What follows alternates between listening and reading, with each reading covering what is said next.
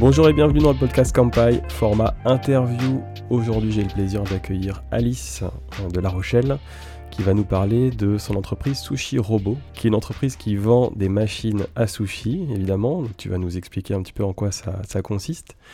Alice, tu es née en 89 et ton rapport euh, au Japon, en réalité, il commence assez tard parce que pendant ton enfance, ton adolescence, tu t'intéresses principalement aux films japonais, mais tu n'as pas forcément de proximité avec le Japon.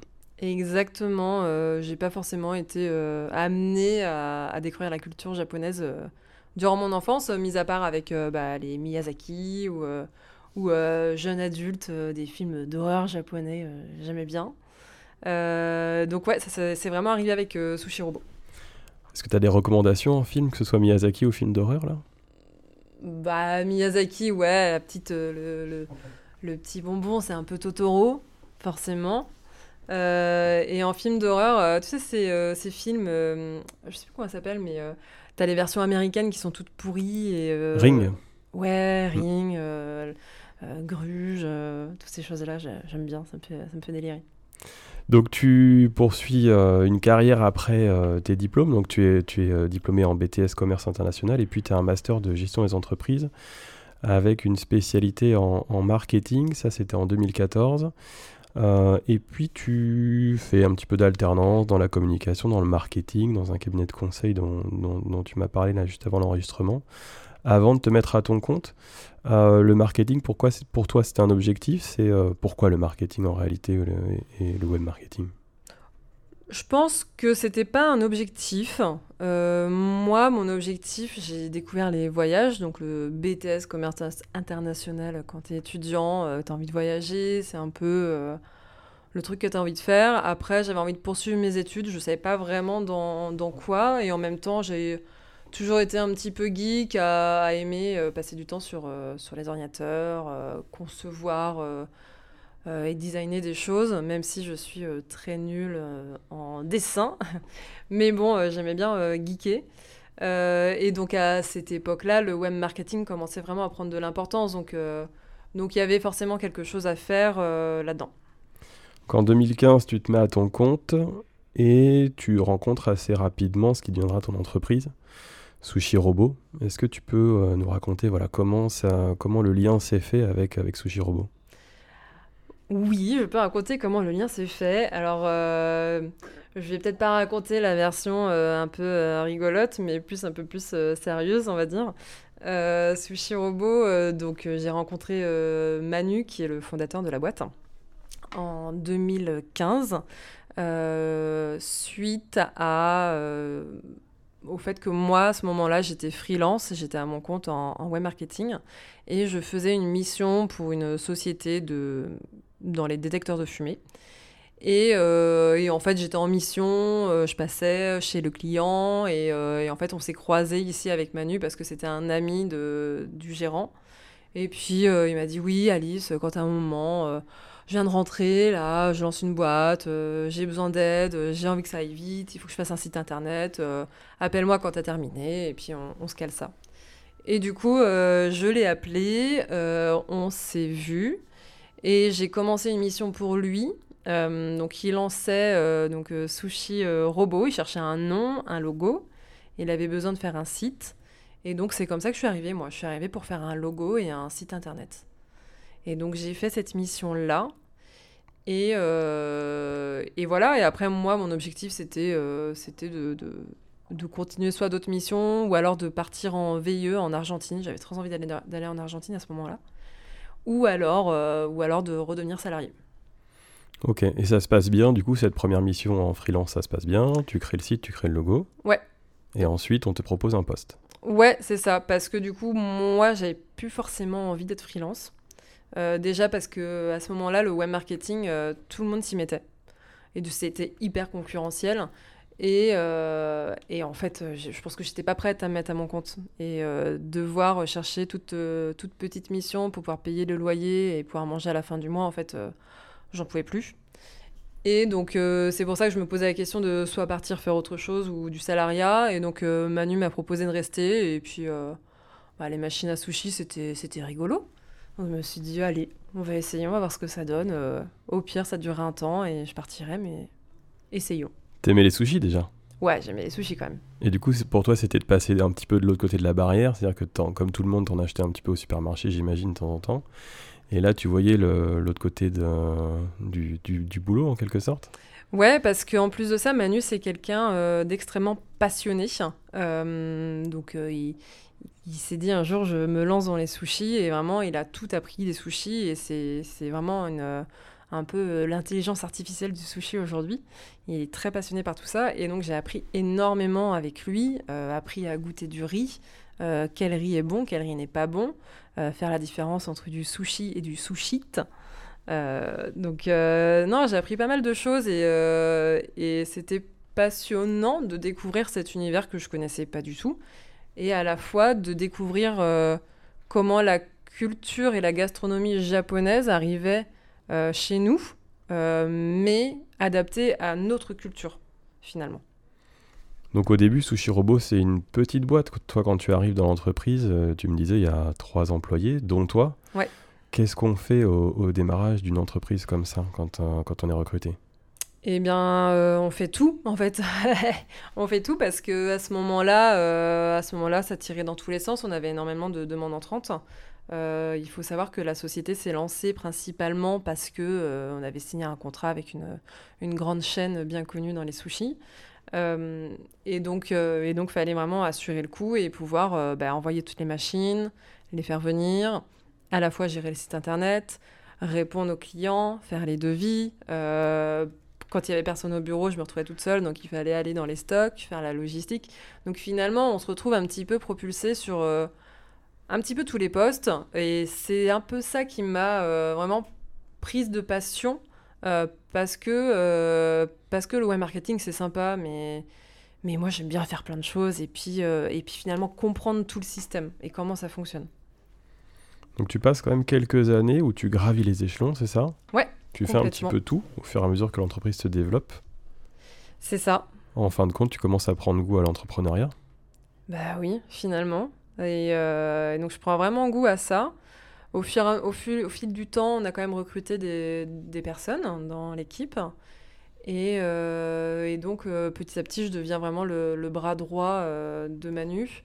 Et, donc, vraiment, il se confie à moi et il me fait complètement confiance. Et c'est agréable. Et ça, on se laisse un peu pousser des ailes, mais on se prend vraiment au jeu. Et, et finalement, cette boîte qui n'est pas mon bébé à l'origine, finalement, bah, elle le devient un petit peu.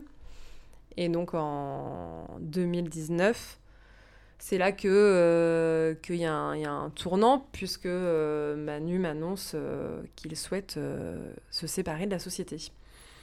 À ce moment-là, toi, qu'est-ce que tu te dis? Parce que tu as fait beaucoup de, de corps de métier, tu as touché un petit peu à tout, comme tu le disais. Est-ce que tu t'es spécialisé ou au contraire, est-ce que tu as apprécié ce côté transverse? Est-ce que tu veux te, euh, on va dire, te bloquer dans un des postes ou au contraire, ça t'ouvre le champ des possibles, cette, euh, cette, discussion que tu as avec lui et tu te dis pourquoi pas euh, prendre, prendre la main? Ouais, ça m'ouvre carrément le champ des possibles. quand il me dit ça, je me dis mince, je savais qu'il allait vendre parce qu'il me l'a toujours dit, mais je pensais pas qu'il le ferait si tôt. J'étais, j'étais vraiment surprise, un peu choquée de, de l'annonce. Et puis en fait, euh, ça fait son chemin dans ma tête et je me dis, mais, euh, mais moi, euh, je suis capable en fait de reprendre la boîte. Je suis capable et puis en fait, j'en ai envie. Donc je me dis, bah vas-y. Donc je me suis laissée pousser des ailes et puis j'ai entrepris les démarches toute seule. J'étais voir un avocat, un expert comptable pour m'aider sur le business plan. J'ai démarché BPI France pour m'aider à trouver un investisseur j'ai vraiment fait euh, toutes les démarches euh, dans l'ordre et euh, je pense que Manu, ça l'a aussi. Enfin, il me l'a dit, ça l'a, ça l'a impressionné parce que bah, il s'attendait pas à ce que je, me bouge autant et que en plus j'y arrive. Et, et, vraiment, vraiment ce côté transverse, c'est plus ça qui me passionne que de me, que de me cantonner à un type de métier. Oui, parce que lui avait fait grossir la boîte en réalité de, de zéro, mais toi, au fur et à mesure que tu le voyais, tu étais toujours salarié et tu avais des démarches administratives qui étaient quand même plus lourdes. La reprise d'entreprise, c'est quand même quelque chose d'assez euh, costaud. Ça t'a pris du temps, j'imagine? Ouais, ça m'a pris du temps euh, en parallèle du, du, boulot quand même. Et, euh, et dans l'aventure, j'ai impliqué avec moi et motivé Kiyoko, qui est aujourd'hui mon associé. Kyoko, c'est, elle travaille avec Manu depuis très longtemps. Donc elle est japonaise, elle habite en Angleterre. Et, Kyoko, forcément, a pas mal verrouillé les relations avec nos fournisseurs au Japon. Et ça avait du sens et quand j'ai annoncé euh, mon projet à Kyoko, euh, ça l'a tout de suite euh, excité. et donc vraiment, je l'ai impliqué dedans. Donc j'avais aussi du poids envers à la fois un investisseur et envers Manu, en lui disant ça va aller, je te rassure, ton bébé, nous on va en prendre soin parce que déjà bah, on est dedans aussi et, et on l'aime et on y croit et tu peux me faire confiance et ça va bien se passer. On va en parler un petit peu plus tard, mais euh, tu le disais là à l'instant, Kyoko elle est basée en Angleterre. Sushi Robo aujourd'hui c'est euh, environ 25 employés. C'est une société qui est euh, multinationale dans un sens strict. cest que vous êtes sur plusieurs territoires et vous continuez à grossir. Là, les échanges avec l'investisseur, comment ça se passe? Alors, tu peux peut-être pas communiquer là-dessus, mais par exemple en termes de, chiffre d'affaires, en termes de coûts de, réacquisition, en termes de développement, comment on, construit un business plan comme ça sur une société qui est en forte croissance? En plus, à un moment donné où euh, bah, le sushi avait quand même pris beaucoup de place dans le quotidien euh, gastronomique, culinaire, entre guillemets, des, des, Français et de plein d'autres euh, populations. Mais voilà, comment on fait pour montrer qu'on est sérieuse dans la reprise de cette entreprise en croissance il y a pas mal d'éléments euh, qui nous ont aidés, euh, notamment le fait déjà qu'on soit un distributeur exclusif d'une euh, marque en Europe. donc forcément, ça, ça a beaucoup de poids auprès d'un investisseur parce que bah, ça, verrouille, ça verrouille le marché. il faut savoir qu'aujourd'hui, les machines à sushi, c'est un marché quand même très niche, on va pas se mentir. Il n'y en a pas quand même pas beaucoup sur le marché. Et donc, euh, à la fois, on avait cette distribution exclusive, le stock en France, euh, des pièces détachées, une équipe de techniciens. Donc, c'est tout un package qui fait que, euh, ben voilà, j'arrive pas, bonjour, j'ai un projet, j'ai une idée. Non, non, j'ai un projet, oui, certes, mais déjà, j'ai l'historique. Et je viens pas les mains vides parce qu'on a déjà créé beaucoup de choses euh, au fil des années et le projet il est viable. Et donc aujourd'hui le marché des sushis il est comme ça. On sait que c'est une vraie tendance euh, en France, que les Français adorent le Japon et la gastronomie japonaise et que c'est pas prêt de s'essouffler. Et donc euh, bah, tu vas chercher combien de restos de sushi il y a en France à ce moment-là et, et en Europe et voilà tu poses, tu poses les chiffres et naturellement forcément le business plan il se construit. Donc là on est en 2019 euh, c'est quoi le modèle économique de l'entreprise? Donc tu distribues en fait euh, des machines à sushi. En quoi ça consiste en réalité? C'est quoi cette machine à sushi? Parce qu'on la voit tous un petit peu quand on va dans un corner d'hypermarché par exemple, de loin. Euh, tu peux nous expliquer comment ça fonctionne Quel est le... Bah, tu parlais de maintenance tout à l'heure. Voilà, comment, comment on vend une machine à sushi et comment on fait le suivi? Alors, une machine à sushi, c'est pas juste une machine qui fait tous les sushis. C'est déjà important de le savoir. Euh, finalement, c'est des machines pour le riz qu'on vend. Euh, sushi, ça veut dire euh, riz assaisonné. Et donc, tu vas avoir une machine pour chaque étape de la production du sushi. Donc, une machine qui va venir laver ton riz, puisqu'on sait que le lavage du riz, c'est quelque chose qui prend beaucoup de temps, euh, beaucoup d'eau, euh, et il faut vraiment avoir la technique pour pas venir casser le grain de riz et avoir l'amidon qui se libère, et donc avoir euh, une purée de riz à la fin de ta cuisson. Donc tu as vraiment déjà cette première étape qui est très importante dans le sushi. Et ensuite, tu as d'autres machines, notamment la machine pour mélanger le riz avec le vinaigre et le refroidir. normalement, tu vois, pour mélanger avec le vinaigre et refroidir ton riz, il faut en moyenne 40 minutes. Et là, avec ta machine, tu fais ça en 6 minutes. Donc, c'est un vrai gain de temps euh, pour euh, finalement les restaurants. Et une fois que ton riz est prêt, tu vas avoir la machine, donc euh, celle qu'on vend le plus, la machine qui fait uniquement les tapineries. Puisque faire les tapineries, voilà, ça demande de la technique. Il faut étaler ton riz sans trop appuyer, mais en appuyant un petit peu. Si tu appuies trop, ça te fait de la pâte. Et faire ça à longueur de journée, tu te rends compte que oui, dans les corners, au bout d'un moment, euh, au niveau de la main, ça vient en fait euh, euh, toucher le canal carpien. Hmm. Et donc on a réussi aussi à démontrer que nos machines venaient résoudre les troubles musculo-squelettiques, et en tout cas les atténuer. Et donc on a réussi à se faire subventionner par l'État parce que ça a été reconnu comme une machine qui venait vraiment aider à la préparation.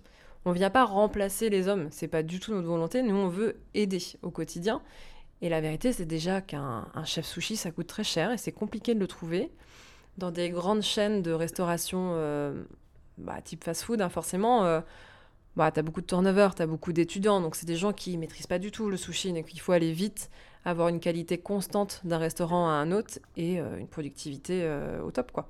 Donc, vraiment, les machines viennent t'aider dans toute cette production et tout ce process. Et après, tu as encore plein d'autres machines bah, pour faire des boulettes, pour euh, couper les maquis, etc., etc.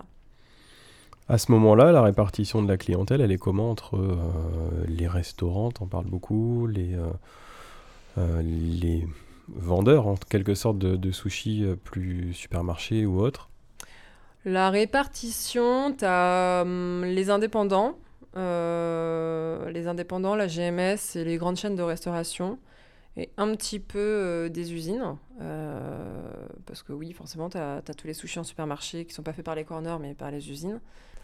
Euh, mais la répartition, je dirais, tu as quand même 50%, c'est les groupes, les grandes chaînes.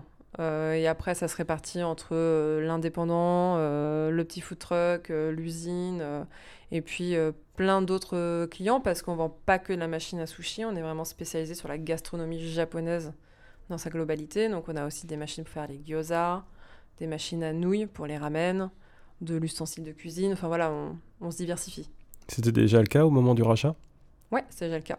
Un peu, le, sushi était plus présent. Euh, et aujourd'hui, on voit qu'il y a des nouvelles tendances aussi qui arrivent et donc on s'adapte. Hmm. Donc on va revenir un petit peu justement sur cette phase de, de... avec l'investisseur. Donc là, tu vas pouvoir nous dire que ça se passe pas finalement comme c'était prévu. Oui, ça se passe pas comme c'était prévu. Euh, malheureusement, euh, donc on, acte avec Manu que, ok, on y va, je l'ai rassuré, il a confiance et, il est hyper content que euh, finalement ce soit des salariés qui décident de reprendre la boîte et donc on se tape dans la main et on se dit banco. Et donc j'appelle mon investisseur pour lui annoncer la bonne nouvelle. Et là, la personne qui s'était engagée euh, s'était engagé trop tôt et s'était engagé avant de présenter le dossier en comité de direction. Et donc finalement, elle me dit euh, bah, Je suis désolée, euh, c'est de ma faute, je suis allée trop vite, le dossier n'est pas passé en comité de direction et donc bah, on va pas suivre. Là, c'était un peu la douche froide. Vraiment la grosse déception. Il a fallu quand même que je me remette un petit peu de, de la nouvelle parce que bah, je me suis dit Mince, bah, j'ai fait toutes ces démarches je, sais que j'en suis capable et c'est décevant, quoi. Et je, vois le potentiel aussi de cette boîte et, euh, et mince, quoi. Enfin, qu'est-ce qui va se passer demain, finalement? Et j'ai plus le temps de chercher un autre investisseur parce que Manu hésitait entre moi et, et quelqu'un d'autre. Donc, euh, bah, bah, du coup, je vais lui dire que c'est plus possible et ça va être euh, l'autre. Et donc, bah, forcément, ça fait peur parce que qui est l'autre? Et comment est-ce qu'ils veulent euh, développer l'activité et qu'est-ce que moi je vais devenir et qu'est-ce qu'on va tous devenir et comment ça va se passer. C'était pas quelqu'un d'interne à l'entreprise? Non, non, non, c'était un groupe externe. Euh, donc, euh, donc bon, c'était des peurs finalement pas si fondées que ça parce que Manu a des, a des valeurs, des valeurs familiales et il a choisi un groupe qui corresponde à, à ses valeurs et à nos valeurs. Euh, et, je suis ravie de, ce choix parce qu'aujourd'hui, vraiment, on, a donc rejoint euh, ce groupe, euh, le groupe ALN, en plein confinement. Et, donc, c'est un groupe familial qui ne vient pas pour, pour tout, tout changer au sein d'une société, en fait. Ils voient que ça fonctionne, comment ça fonctionne, et ils sont plus là pour t'accompagner et t'aider à dans ton développement en gardant euh, ce qui avait été mis avant. Et donc ça a été très rassurant. Et le fait que moi, je me sois positionnée pour acheter, j'ai aussi montré finalement que bah, j'en voulais et que, et que j'avais pas froid aux yeux. Et, et, du coup, ça les a convaincus aussi sur le fait de me, de me propulser à un poste de, au poste de direction. C'est ce que j'allais dire, tu perds pas tout dans l'histoire? Non, je perds pas tout et, euh, et, au final, je suis même plutôt ravie que ce soit passé comme ça parce que euh, je pense que l'investisseur que j'avais trouvé au départ, euh, ils n'avaient pas les mêmes valeurs et je pense que ça ne serait pas passé pareil. Et donc, euh, donc aujourd'hui, que ce soit comme ça, c'est génial. Et, et voilà, on me laisse aussi carte blanche, ce qui n'empêche pas évidemment qu'il faut montrer des rapports, des chiffres régulièrement. C'est normal aussi, c'est un investisseur, il, il, faut un retour sur investissement. Mais on me laisse carte blanche sur la façon dont moi je veux mener la, boîte et, les directions et ma vision. Et, euh, c'est hyper euh, confortable et gratifiant de voir qu'ils me font confiance. Et je suis contente parce que, euh, bah parce que ça marche, quoi, ça se développe.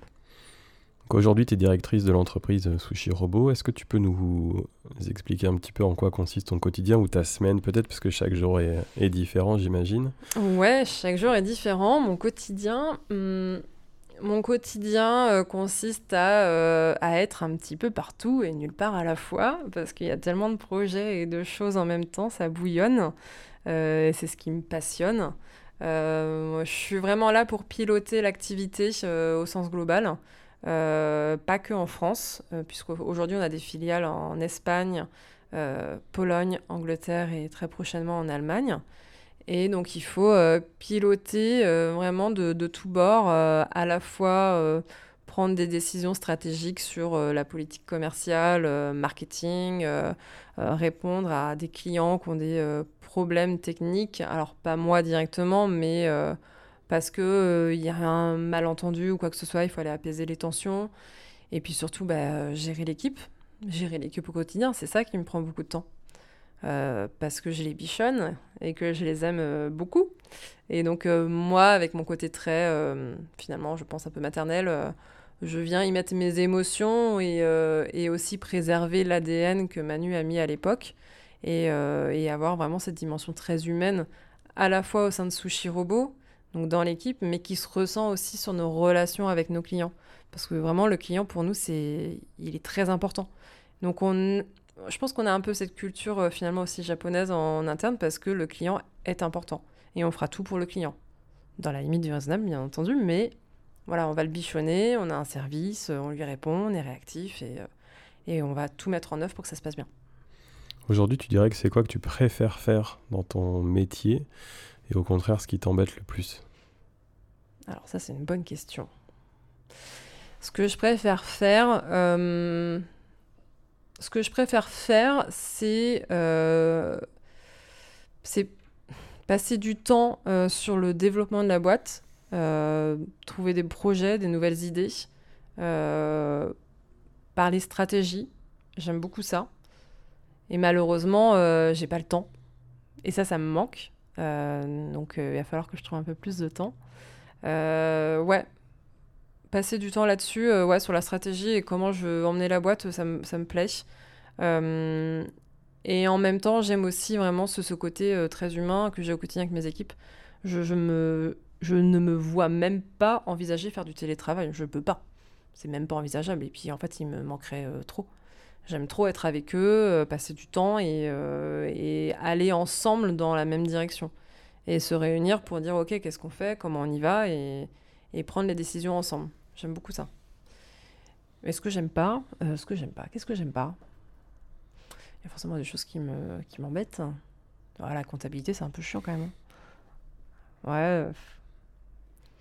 Ouais, la comptabilité, c'est un peu chiant, on va pas se mentir. Hein, mais bon, euh, heureusement, j'ai une comptable en interne, mais parfois, il faut quand même mettre le nez dedans. Euh, les bilans de clôture et tout, c'est. Ouais, c'est lourd. C'est ce que j'allais dire, au fur et à mesure du développement, tu peux t'entourer de personnes et déléguer euh, à la fois des sujets que tu maîtrises moins et puis qui t'intéressent moins. Ouais, bah ouais, clairement et heureusement, euh, je m'entoure des gens qui ont des meilleures compétences que moi et j'en suis ravie. Et c'est ce qui fait que ça fonctionne bien. Il faut. Oui, je suis directrice. Euh, je dois prendre des responsabilités et faire des choix. Néanmoins, mes choix, euh, si je n'ai pas la réponse, je vais aller demander aux personnes qui savent. Et donc, euh, et donc je, n'ai pas d'ego, euh, je pense. J'essaye d'être le plus humble possible et si je ne sais pas, je vais m'adresser à mes collaborateurs qui savent bien mieux que moi et qui maîtrisent vraiment le sujet. Et donc c'est important de faire des recrutements avec des gens de confiance et qui ont une vraie expertise dans leur domaine. Et, c'est ça qui est, super parce qu'ils m'apportent tellement au quotidien. Et en même temps, ils me voient comme euh, leur maman. Et puis, euh, ils sont un peu perdus si je suis pas là. Mais en fait, ils se rendent pas compte que c'est eux, en fait, euh, les plus importants. Moi, quand je suis pas là, bon, bah, ça tourne. Hein. des fois, je pars du coup au Japon, à Taïwan, et ça, la boîte, elle tourne. Hein.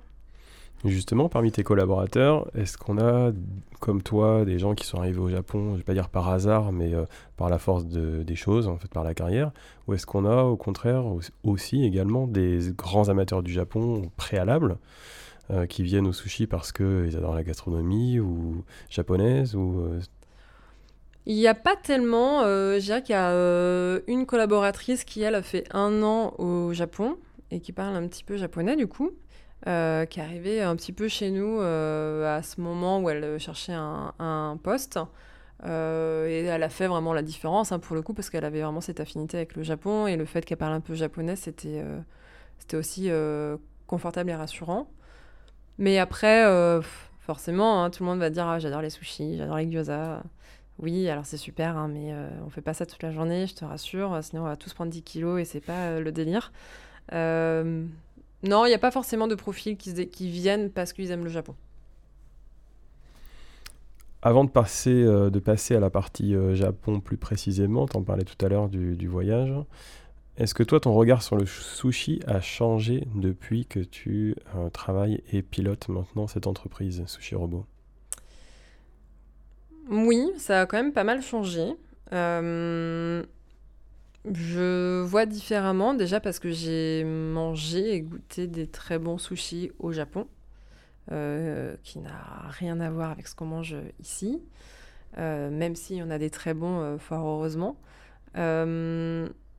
mais en tout cas, le, travail qu'il y a derrière, la façon dont c'est fait et dans la tradition, bah, je le soupçonnais pas forcément avant de travailler chez Sushi. J'avais pas conscience de tout ce travail qu'il fallait faire pour faire des sushis. Et, euh, et, donc mon regard, pas que sur les sushis, mais sur la gastronomie japonaise en général, ouais, a, changé en travaillant euh, dans cette boîte et en voyageant. On entend parfois que le sushi euh, préparé dans des grandes chaînes ou dans des hyper comme ça, c'est le sushi bas de gamme. On a un regard parfois un peu condescendant, on peut l'entendre, sur ce type de produit, justement euh, venant en, contradiction avec le sushi gastronomique comme on l'entend, euh, et surtout quand on a voyagé au Japon. Comment tu réponds à ce genre de, problématique? Je pense aujourd'hui que euh, les corners dans les supermarchés, déjà, ont fait le, choix de s'équiper de machines, qui ce qui est super. Euh, les machines euh, viennent apporter une qualité, euh, je dirais, supérieure à ce qui se faisait peut-être avant, et une constance. c'est vrai que c'est forcément en dessous d'un restaurant gastronomique, on va pas se mentir. néanmoins, je trouve que quand même pour des sushis de supermarché, il y a quand même des, des sushis qui sont plutôt bons, il faut le dire, et surtout qui permettent d'emmener de la culture japonaise dans tous les foyers. Euh, et, tout le monde ne peut pas se permettre de, se payer un, gastro, aller manger des sushis incroyables. Euh, et, je trouve ça super de pouvoir emmener un petit peu de, culture euh, dans, toutes les maisons et d'avoir accès à, ces sushis qui, te donnent un aperçu. Quoi. Tu es parti au Japon pour la première fois en 2017, mois de juin. Euh, depuis, tu y es retourné euh, plusieurs fois. Est-ce que tu peux nous raconter ce premier voyage? Tu l'as fait euh, par toi-même? Je te pose la question, je connais déjà la réponse. Mais explique-nous, parce que c'était quand même un, peu particulier. Oui, c'était un peu particulier. je suis partie là-bas dans le cadre d'une sélection par le JETRO. Donc le JETRO, c'est un organisme qui met en relation les sociétés japonaises euh, qui souhaiteraient venir se développer notamment en France, mais plus globalement en Europe. Et donc vraiment, ils mettent en relation euh, bah, nous qui, par exemple, cherchons une société qui va vendre, je ne sais pas, euh, disons des couteaux. Je vais contacter le Jetro pour qu'ils me disent ah oui, tiens, on connaît telle société au Japon, etc. etc. Et donc, dans le cadre d'un salon qui était organisé à ce moment-là, donc c'était le FUMA en juin 2017, le Jetro sélectionnait quelques sociétés euh, pour partir euh, sur ce salon et aller à la rencontre de, euh, de, fabricants, revendeurs japonais. Et, donc on a été sélectionnés. Et donc j'ai eu la chance de, de partir Manu m'a fait confiance et m'a dit que je pouvais y aller. Et donc, bah, c'était super. Hein, j'ai été hyper bien accueillie avec une assistante, une traductrice. Enfin voilà, un super, super voyage. Néanmoins, c'était quand même très court. je suis arrivée le lundi, je suis repartie le vendredi. Le Japon, c'est quand même pas la porte à côté. Euh, cinq jours, c'était très intense.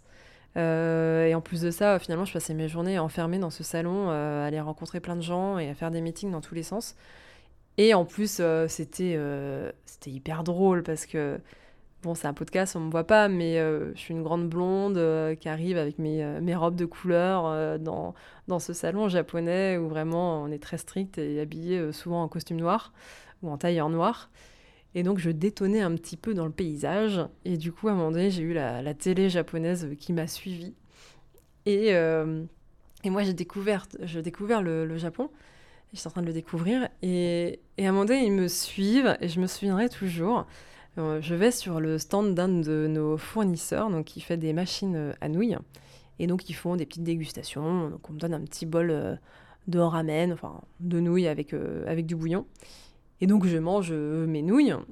Et puis le, journaliste demande à la traductrice de me demander bah, si c'est bon en fait. Je dis ah, bah oui oui c'est bon. Et il me dit mais non mais elle fait pas de bruit quand elle mange. Et du coup, j'étais là, bah, d'accord, je, ne comprenais pas. Et après, donc la traductrice m'a expliqué bah, que quand on mange des nouilles, euh, en tout cas les ramen, bah, plus on fait de bruit euh, quand on aspire les nouilles, euh, plus ça veut dire que vraiment on se régale et que c'est bon, etc. Et donc là, c'est là que j'ai compris où effectivement, bah, il y avait une différence de culture et que, ok, il faut que je m'adapte et que je montre que c'est bon et on va en faire des caisses et on va faire du bruit en mangeant nos nouilles. Donc c'est ce que j'ai fait. Mais du coup, je l'ai su en allant sur ce salon, donc c'était assez marrant. Tu as découvert le terme slurpé. Exactement. Donc 5 jours, cinq jours de salon, en fait? Ouais, 5 jours de salon. C'est à la fois euh, passionnant pour euh, ton métier, mais c'est à la fois hyper frustrant, j'imagine, parce que tu ne vois pas le Japon. C'est complètement frustrant. C'était hyper frustrant, j'ai rien vu. j'ai pris un peu de temps le soir après le salon pour aller me balader toute seule dans Tokyo. mais franchement j'étais, claquée à la fois avec euh, le décalage horaire et puis les, la journée de salon dans les pattes. Euh, ouais, j'étais claquée quoi. C'était au Daiba le salon? Euh, C'était au Tokyo Site. Big Site Ouais, c'est ça. Et tu logeais. Parce que l'hôtel était prévu par le Jetro aussi Ouais, c'est ça, tout est pris. Tu logeais dans le quartier, j'imagine Oui, pas très loin. Ouais, ouais. Plus compliqué aussi peut-être pour se déplacer à Tokyo. Tu as fait quoi cette, ces premiers jours à... Enfin, ces quelques soirées en fin de compte? Tu te souviens un petit peu ce que tu as vu? Ouais, j'ai, euh, je me souviens, euh, j'ai regardé vite fait euh, ce qu'il y avait aux alentours pour être un peu efficace. déjà, prendre le métro toute seule, quand tu parles pas japonais, mais bon, après, ça va, c'est quand même bien fait à Tokyo. Et je suis allée voir le temple, et je me souviendrai toujours parce que j'y suis allée, et il pleuvait, et il y avait absolument personne. Et j'y suis retournée là les, deux dernières fois, il y avait un monde de, de fous. Mais là, il y avait absolument personne. Et du coup, c'était mais tellement beau et tellement chouette de voir ce lieu qui normalement est bondé de personnes. Et là, j'étais seule, quoi. Et c'était trop bien. J'étais trop contente. Ah, ça ça Ouais. Mm. Oui, c'était en juin. Je ne sais plus si je l'ai dit tout à l'heure, mais saison des pluies, forcément. Ouais, ouais, ouais. même si le changement climatique euh, fait que c'est plus toujours le cas, mais oui, en soirée, de... sous la pluie, ça devait être assez sympa. Tu es retourné depuis au Japon et tu as pu profiter un petit peu plus. Euh, surtout, tu me disais l'année dernière, donc en 2022. Est-ce que tu peux euh, voilà, nous raconter un petit peu plus ce voyage qui t'a permis vraiment de plus de te plonger dans le Japon touristique en fin de compte? Ouais. Euh, du coup, je suis repartie donc en septembre 2022. et cette fois-ci, on a pris le temps d'organiser le voyage avec Kiyoko, qui était avec moi, et un de mes salariés également. Euh, et donc, euh, Kiyoko, euh, forcément, bah, elle, est japonaise et elle a pu, bah, du coup, me faire découvrir beaucoup de choses. Donc, on a, on a vraiment fait un grand tour, à la fois pour voir les fournisseurs et à la fois pour profiter.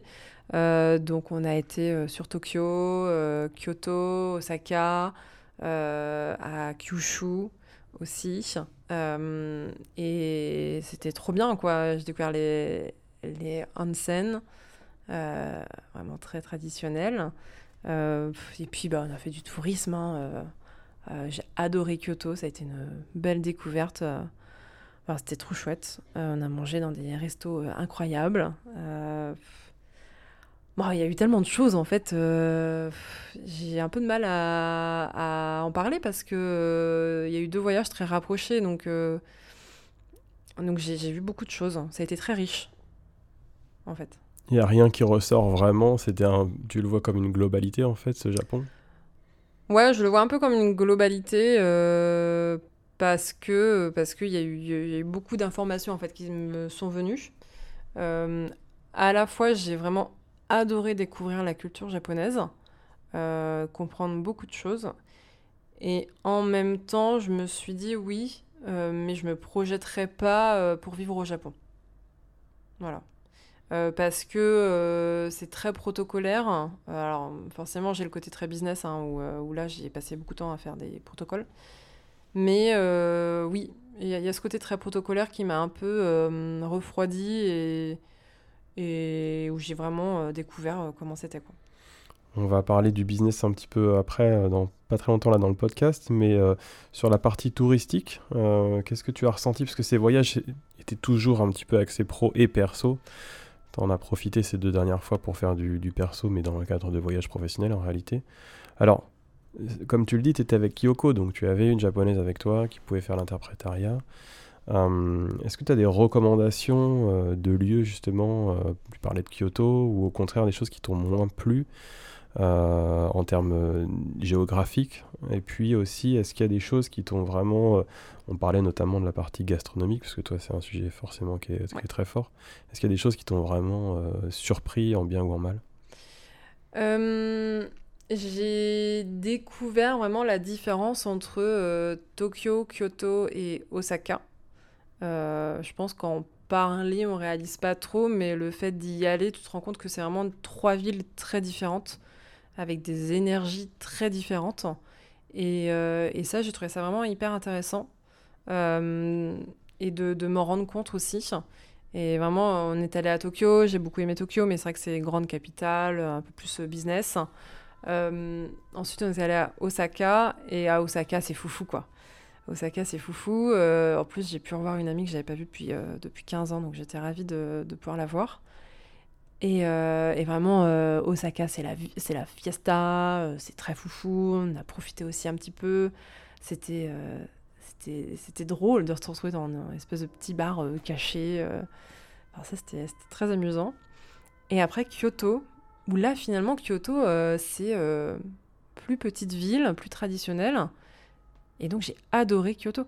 Et vraiment, j'ai un peu fait. alors, ça n'a rien à voir, mais j'ai quand même un peu fait le rapprochement avec euh, ma vie euh, à La Rochelle, où je me suis dit, ok, bah, c'est plus une ville où moi je pourrais me projeter, où euh, à la fois tu peux sortir un petit peu t'amuser, et en même temps tu as les traditions, le tourisme, et tu as des, super endroits aussi pour flâner et, profiter. Et j'ai, ça a été vraiment la révélation Kyoto, j'ai beaucoup aimé. Donc voilà, du coup je me souviens plus de reste de ta question. C'était les highlights euh, gastro, mais je reviens sur Kyoto, c'est intéressant parce que c'est vrai qu'on l'a pas forcément abordé. Maintenant, on a l'impression que c'est loin de nous, mais 2022 au Japon, c'était encore le Covid. Oui, je voulais, euh, oui, je voulais en parler. parti en visa, c'était donc les, ces deux voyages-là, ils étaient en quel mois en fait? Parce que c'est devenu important entre début 2022 et fin 2022, le Japon n'était pas le même. Hein. Complètement. Euh, ben moi, je suis partie donc en septembre, c'était pas encore ouvert au tourisme.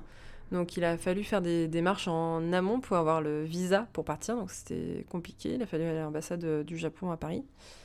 Et, euh, du coup, euh, c'était hyper appréciable de découvrir le Japon sans ce tourisme de masse finalement. sans, ouais, en, ayant vraiment pas grand monde sur les, sur les, grands sites. quoi.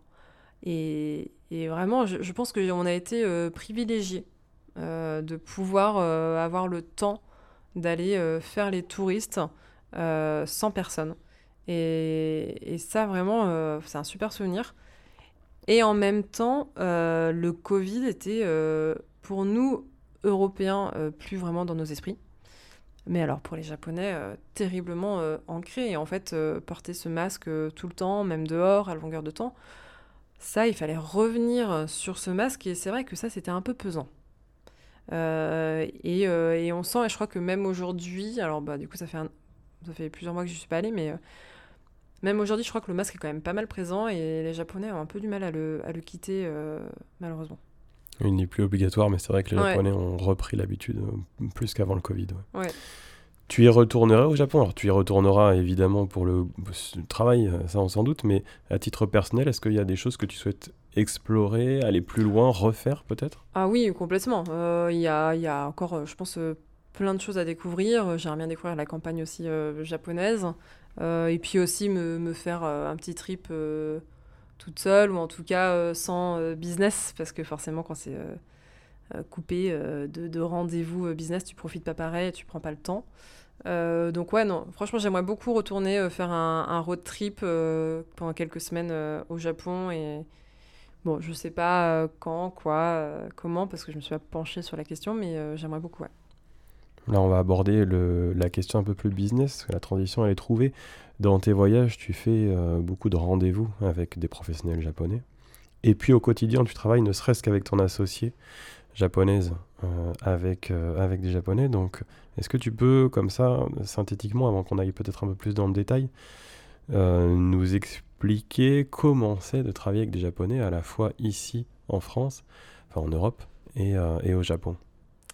Alors, travailler avec les Japonais, c'est globalement, c'est compliqué. ils sont adorables, mais très protocolaires et surtout ils ne veulent pas aller dans le conflit. Et donc euh, les, meetings vont prendre beaucoup de temps, euh, déjà parce que pour dire, euh, pour dire oui, ils vont mettre le papier cadeau, le ruban, les paillettes, et puis ça va prendre un temps fou, et en fait ça n'avance pas, et ça c'est vraiment l'enfer. Et en même temps, euh, quand, tu, quand tu as besoin de quelque chose, de leur demander quelque chose, la première réaction, c'est euh, non, non. Ben oui, mais en fait, euh, si, moi j'en ai besoin. Et je sais que c'est possible. Oui, mais non. Et en fait, ce qui est intéressant, c'est que Kyoko, elle, va emmener la rondeur et le protocole japonais. Et moi, j'emmène euh, ma mentalité bien européenne et bien française. Et donc, on joue un peu euh, good cop, euh, bad cop. Et ça fonctionne plutôt bien. Et c'est assez marrant, je dois dire. parce que moi, je viens, je gueule, je suis pas contente.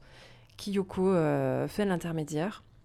Et finalement, au bout d'une heure de discussion, bah, j'ai ce que je veux. Mais il faut en passer par. il faut gueuler et puis taper un peu du poing sur la table. On appelle ça le gaijin smash. C'est un, vrai truc. Ok. Euh, plus dans le détail, alors quelle est la principale différence peut-être qui toi t'énerve le plus? C'est ce temps justement, c'est cette euh, difficulté à vouloir faire du business, peut-être ce sentiment qu'on a que euh, on n'avance pas comme on voudrait alors qu'on va dans la même direction au final Ouais, c'est ça, c'est ce temps en fait. Et, et, et là, j'ai un, un, exemple en tête, c'est un, fournisseur de couteaux avec qui on veut travailler. Euh, et euh, on avait commencé euh, à échanger avec eux. Enfin, du coup, ma, ma, responsable logistique achat avait commencé à échanger avec eux en anglais. Et, ils parlent anglais. Il n'y a pas de souci. Et puis surtout que tu envoies des mails. Aujourd'hui, c'est quand même facile de parler d'autres langues avec tous les, tous les outils de traduction qu'on a. Et, et, donc, on a commencé à échanger avec eux. Et Kyoko est, est apparu dans le paysage et a commencé à parler avec eux en japonais.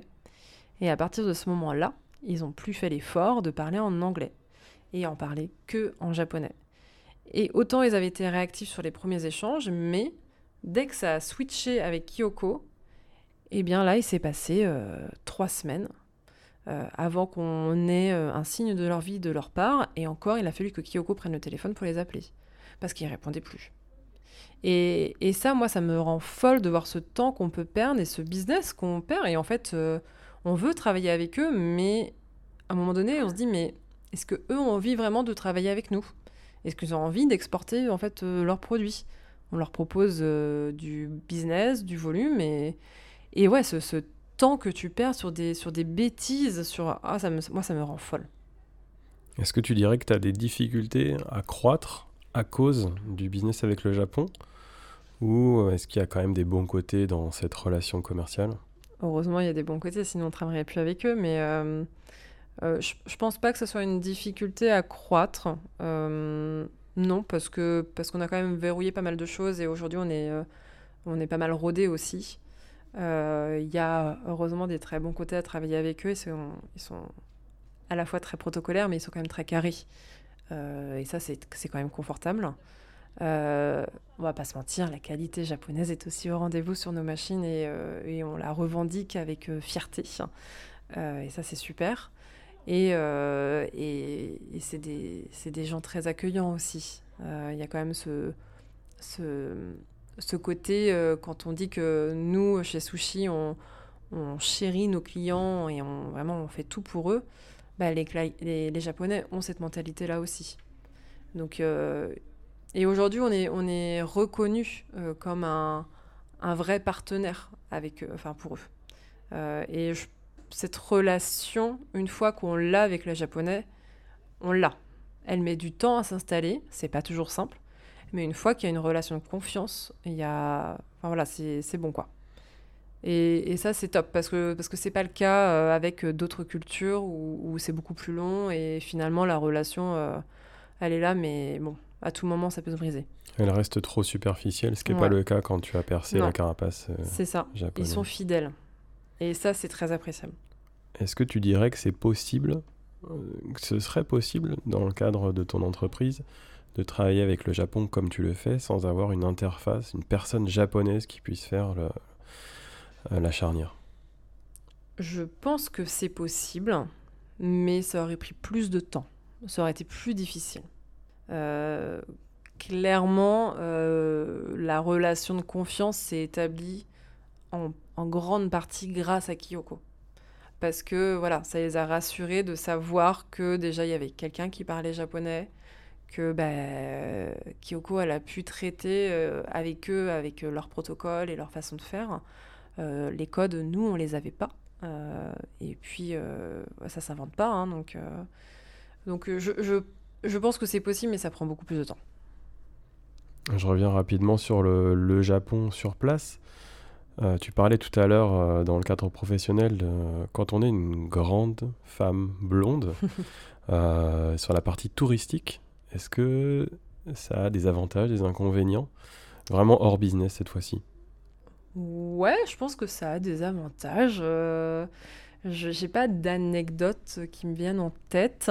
Euh, néanmoins, euh, bon, ben, bah, je m'habille. Euh, je m'habille comme, comme n'importe qui chez nous. Et parfois bah oui on a des petits décolletés. C'est pas non plus voilà des grands décolletés mais, mais chez eux ils sont pas trop habitués à voir ça. Et c'est vrai que c'était assez marrant souvent de voir des hommes japonais qui pouvaient me croiser dans la rue. Et en fait qui baissaient le regard parce qu'ils étaient hyper gênés. Et moi, j'avais rien fait, hein, juste je passais dans la rue et ils étaient juste gênés. Et, je trouve ça très mignon, cette gêne euh, qu'ont les Japonais. Euh, c'est mignon et drôle à la fois. Donc, euh, ouais, ce côté-là était, était assez rigolo. Quelles sont les perspectives aujourd'hui pour Sushi Robo? Moi, j'en ai noté trois, parce que quand on a préparé ce, podcast, on les a évoqués. D'abord, est-ce qu'il y a d'autres? Tu parlais d'évoluer avec la culture culinaire euh, japonaise euh, qui, qui, évidemment, euh, depuis une vingtaine d'années en Occident se développe et récemment encore plus vite. Est-ce qu'il y a d'autres types de machines? Que vous avez en tête Alors, tu peux pas forcément en parler, mais tu parlais des gyoza, tu parlais des nouilles. se développer extra sushi, c'est en cours, je suppose? C'est complètement en cours. là, on a lancé les, les, machines pour faire les kakigori. Euh, donc le kakigori, c'est un, dessert japonais. Euh, c'est de la glace euh, pilée, râpée plutôt, je dirais, de la glace râpée, avec du topping dessus, du matcha, des fruits, du lait concentré. Enfin, on peut imaginer tout et n'importe quoi. Et donc là, on se lance sur, sur ces petites machines-là pour l'été prochain. qui sont très mignonnes et, ça, prend, bien, donc on est content. Euh, je cherche euh, des ustensiles, euh, vraiment d'autres produits pour venir augmenter la, gamme. Et en parallèle, on lance une autre activité qui est donc un centre de formation dédié à la gastronomie japonaise. Donc c'est un centre de formation professionnalisant parce qu'on a envie, tout comme Manu à l'époque, avait envie de mettre de la transparence sur ce marché des machines à sushi qui été très opaque, avec beaucoup de gens qui n'étaient pas très honnêtes, qui avaient tendance un peu à arnaquer les clients. Donc nous, on est venu euh, mettre de la transparence et rassurer les clients et leur donner du consulting euh, gratuit parfois. Euh, là, avec le centre de formation, on a envie, on a envie de venir qualifier la filière.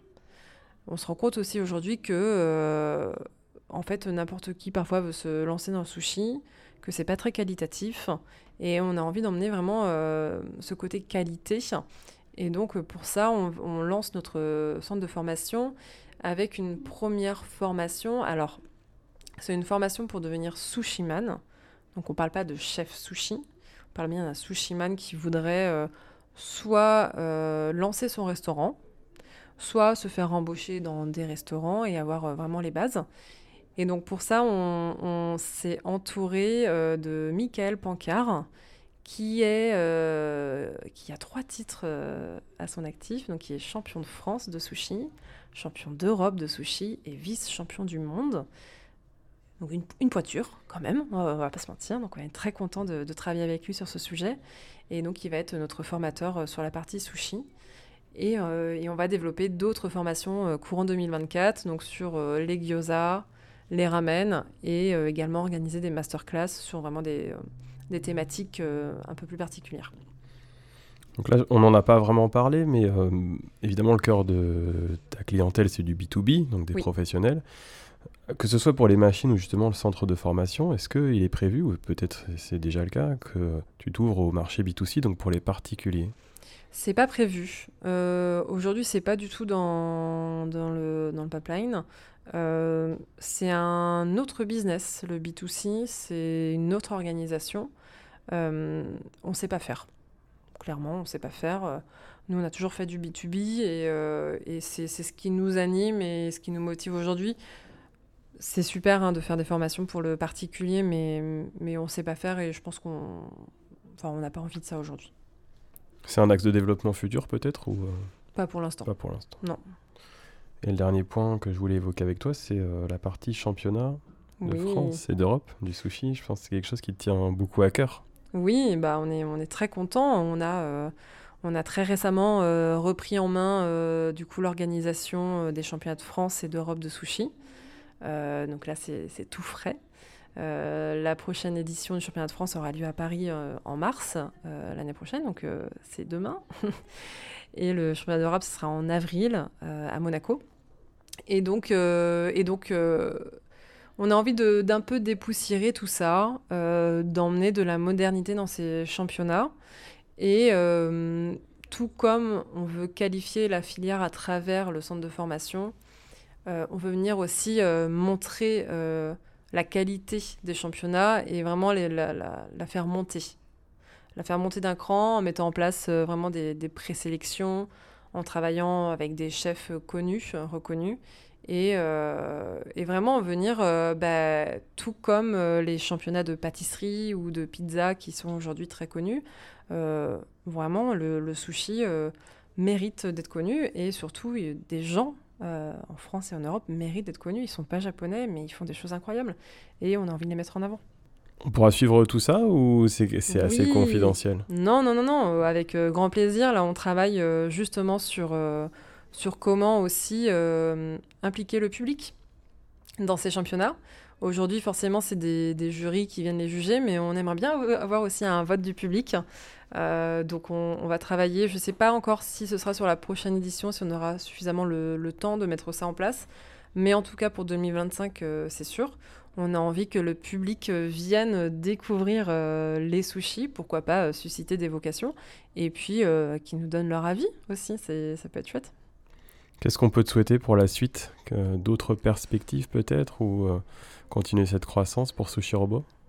Continuer cette croissance et puis, euh, et puis on va s'ouvrir aussi sur euh, d'autres marchés avec une autre marque qu'on est en train de développer.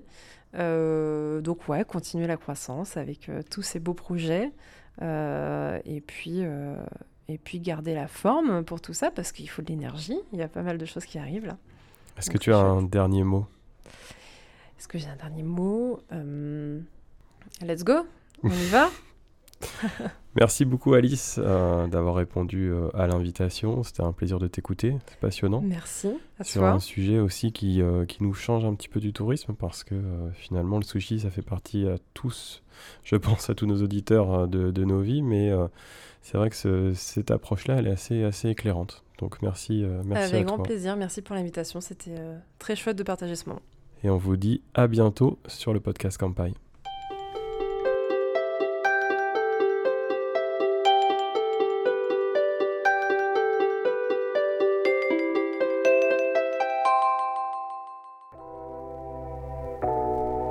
Merci d'avoir écouté cet épisode du podcast Kampai. Nous espérons qu'il vous a plu et que vous en avez appris plus sur le Japon.